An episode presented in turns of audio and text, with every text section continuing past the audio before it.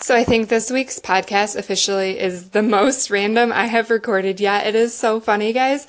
Please check out the website and listen to it because it's just hilarious. Um, you can also find it on iTunes or Stitcher, really anything. It's called Money in the Bank.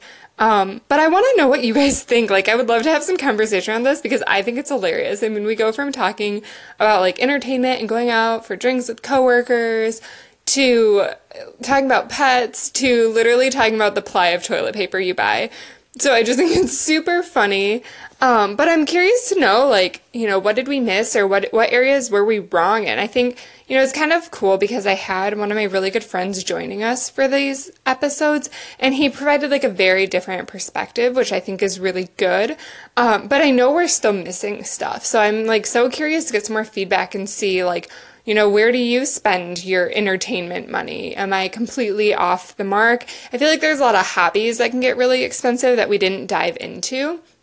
And I'm kind of wondering, like, how, you know, popular I guess those are. You know, I know, like, I have some friends that are golfers, which can be super expensive. And, like, my main hobby is running, which is relatively cheap.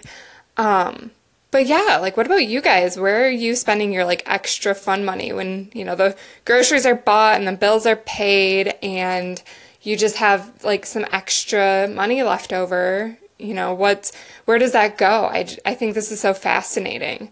Um, so yeah, tune in. Let me know what you think about this week's and let me know like where your money's going in your entertainment category. All right.